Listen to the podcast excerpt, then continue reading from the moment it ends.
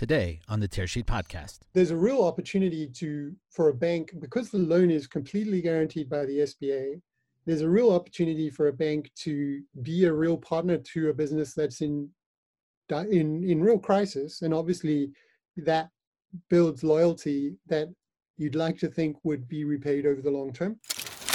Welcome to the Tearsheet podcast. I'm Zach Miller. The current COVID 19 crisis presents a massive challenge to the financial industry. And like every crisis, it also presents an amazing opportunity to service customers in an entirely new way.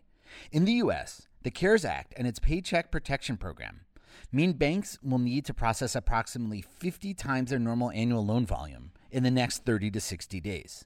On today's podcast, we talk to UK lending platform OakNorth's CIO, Sean Hunter. Sean and his team have designed an end to end solution from application and document collection to pre screening and forgiveness to help regional and community banks process this insane volume. Sean takes us through the requirements of the various government assistance programs, how banks are dealing with the strain, and how OakNorth built its new capabilities through a process of running its own loan book for its UK challenger bank. Sean Hunter is my guest today on the Tearsheet podcast. I wanted to tell you about Tearsheet's newest online conference, Day to Day 2020. Entire financial ecosystems are emerging around financial institutions and large fintech companies, with data at its core. We're spending three days hearing from top executives at firms like Fiserv, MX, Wells Fargo, Envestnet Yodlee, Plaid, and more about how they are best leveraging customer data to help deliver better products and services. Day to Day 2020 is all about data sharing, data aggregation, and personalization. It's about the future of finance. For more information, click on the Day to Day conference button at the top of our website tearsheet.co. Hi, my name is Sean Hunter. I'm the CIO of OakNorth. So my job is focusing on some of our most important strategic clients and our most important strategic priorities. So, given the crazy world we live in now, Sean, what are those big priorities right now? Uh, well, right now, our most important focus is on the US programs that have been launched to support businesses during the COVID crisis, so specifically the payroll, Paycheck Protection Program and the Main Street Lending Facility. Great. So, um, and this is done through OakNorth's platform, right? Like, is it worth distinguishing sort of OakNorth's um, banking business with the platform business? Yeah, that's that's a good point. So in the UK, we're a fully licensed bank. We take retail deposits and do loans focused particularly on small and medium-sized businesses who need debt finance to grow we do that in a unique way that uses data plus tech uh, to focus on this blind spot that lots of banks have um, and give them a service that's highly differentiated from other banks. Outside the UK, we do that as a platform business. So we work with banks um, and try and address that same problem debt finance to small and medium sized businesses. Great. So most of our audience, as you know, is is domiciled in the U.S. And so um, obviously we have a few big um, government programs coming online to deal with the the crisis that's coming out of the COVID nineteen. Um, can you talk about maybe what those programs are, and then we can use that as a jumping off point to talk about how OakNorth is is set up to to help banks in that way? Sure. So there's a couple of main programs. So firstly, in the U.S., they there was the CARES Act, and under the CARES Act, they they launched the Paycheck Protection Program. It's really a short-term program that's designed to help businesses to make payroll in the very, very short term. And it's run by the SBA, the Small Business Administration. And the, the basic gist of the program is businesses can apply for these PPP loans. Um, assuming they meet certain criteria, the bank issues them the loan, but then the loan is guaranteed by the SBA. And ultimately, if they spend the money for an approved purpose, which is payroll, uh, then they will get the loan forgiven. So essentially, it becomes a grant if you use it for payroll. You can use up to 25% for mortgage and utilities, but it's basically for, for payroll.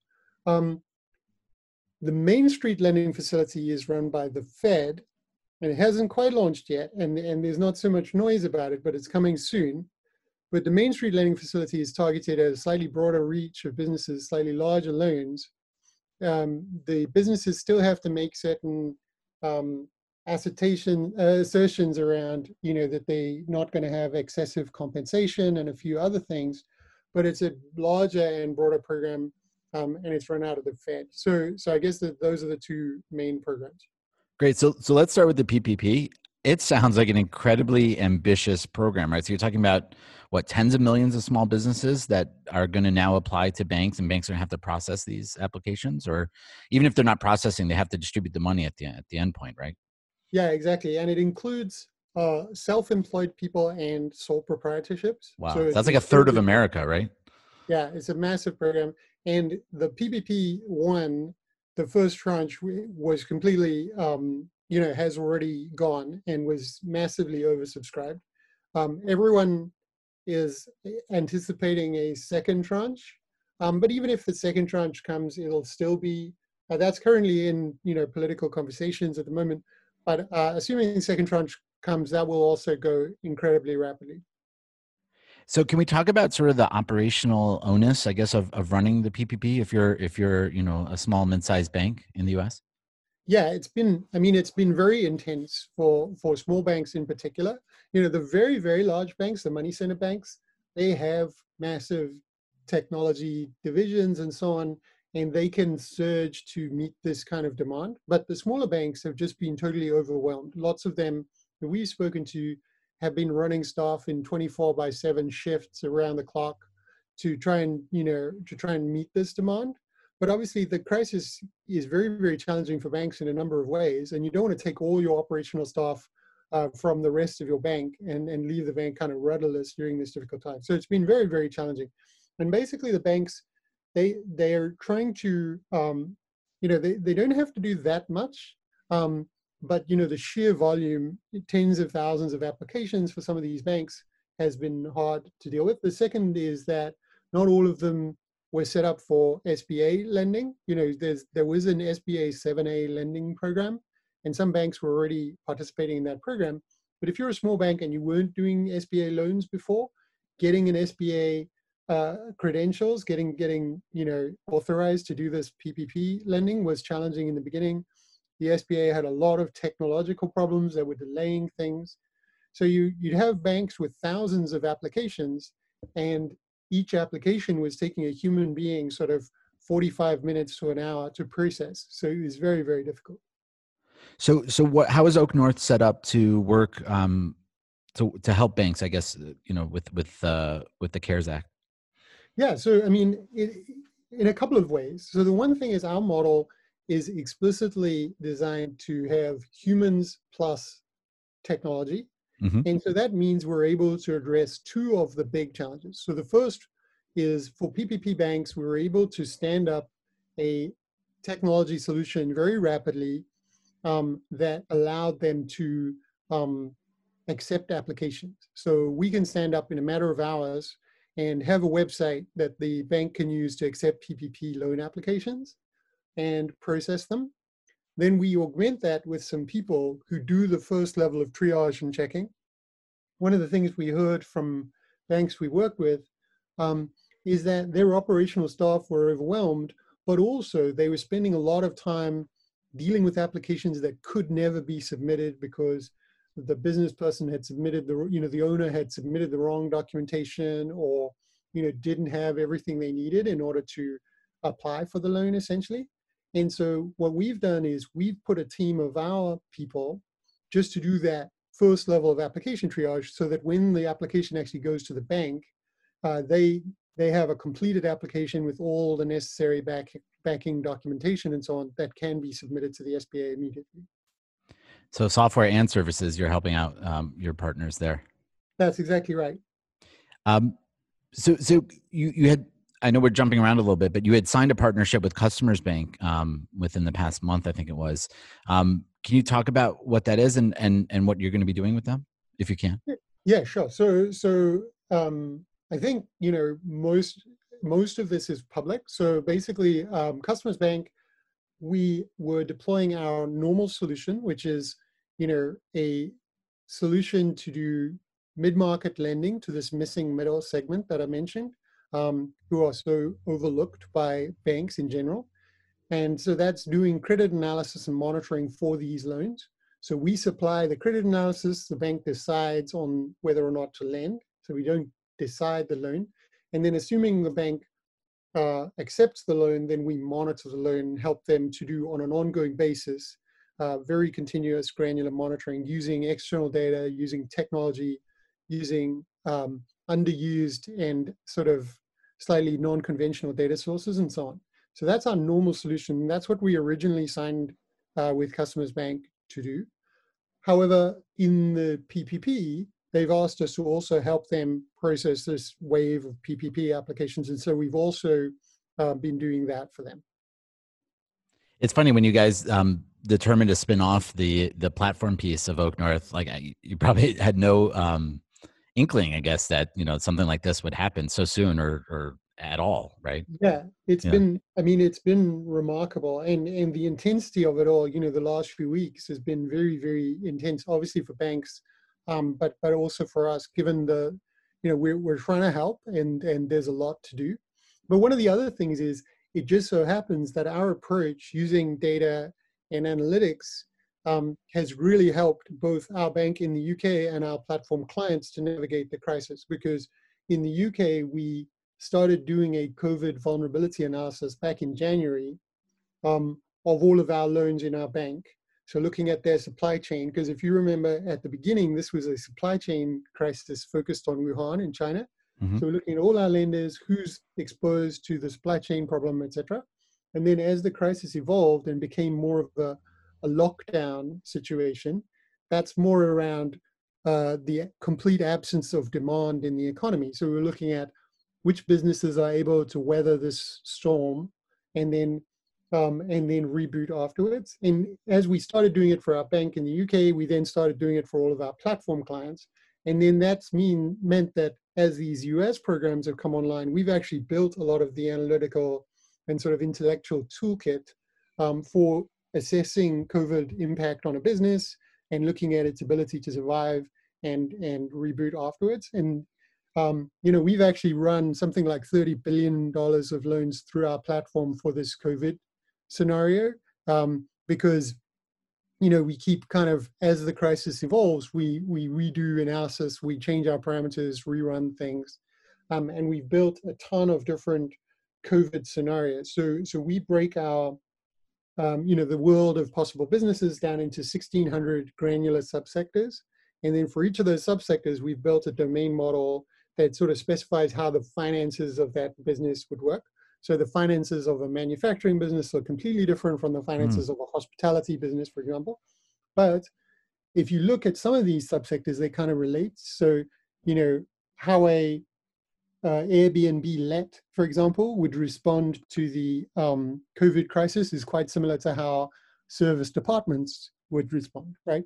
And so we've got a few different COVID scenarios that we run for each of these businesses to say, okay, given this granular subsector that you're in, how do businesses in this subsector get affected by the lockdown? And then what does a reboot scenario look like for them? And so we've been running sort of three, six, sometimes now even nine month scenarios for a lockdown duration um, to see which businesses can manage to weather the storm and then reboot afterwards. It's so interesting the interplay that you have between running your own bank and then pushing that out to the platform. Uh, do, do, has that come to fruition i guess in other ways or is that just a model that works really well that you guys actually because you have your own loan book and, and can deal with these things that whatever you build for yourself you can push out to your customers as well?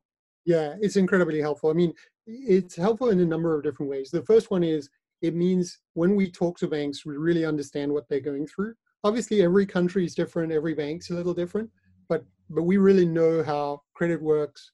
We know how you know loans should be monitored and so on. And and we know what regulators need because we have to deal with our own regulator. One of the things we do uh, run very carefully. We're very careful to avoid conflict between or sort of conflict of interest between our bank and our platform. So we're never in competition with our own clients. In the uk we're only ever a bank. We don't work with other uk banks. And outside the uk we're only ever a platform. We don't we don't lend uh, on balance sheet outside the uk um, in order to avoid problems. But it, it really helps. So it means when I go when we go to a bank, um, we really you know know what they're going through, understand um, how they think about things, and and can really help them. And you just signed another uh, agreement in the U.S. with Modern Bank. Do you want to t- tell us about that one? Yeah, so Modern Bank is, uh, you know, is is a bank based in New York City, and uh, and we're very happy to work with them. Again, we're working with them on the PPP, and and uh, it's enabled them to do what a lot of banks, you know, a lot of large banks really struggle to kind of take new lending during this um, crisis, and they've they've attracted a lot of criticism. But it's literally just because of the operational intensity that I mentioned before. It's very hard for banks to also add on top of that, trying to do a sort of KYC check and knowing the customer and all that stuff um, at speed. And so what a lot of banks have done is they've said, we're only going to service our existing customers. Whereas with Modern, we've able to, we've helped them to service a much larger number of customers than they might otherwise have done um, during during this crisis. Interesting, and and the model, I guess, going forward, I guess in the U.S. specifically, um, is continue to sign agreements like you did with customers and and Modern. Um, do you have other? Uh, what does the pipeline look like? I guess during this crisis. Yeah, so we've got about, I mean, we've got about seven banks we're working with in the U.S. Um, they're they're wide, ranging from some of the largest banks down to you know relatively small banks like Modern. Um, just Modern and customers have gone public, which we're very grateful for. Um, but some of the other banks, we're working with them, but they don't want to be public yet. Um, the one thing I would say is that um, the nature of our engagements with these banks does vary. So for some banks, we're we're just doing PPP, and that's fine.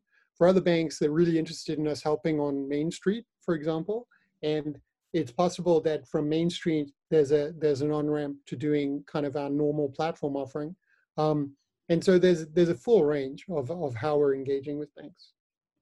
Sean, do you expect other um, programs, uh, both in the U.S., U.K., and I guess other countries that you service to, to come online um, that you guys would participate in?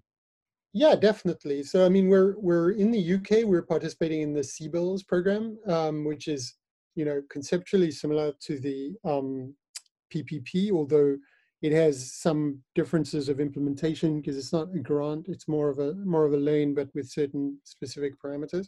Um, as bank and they're talking to banks elsewhere. You know, I spoke to one of the very largest banks in Germany, just like programs that are happening there.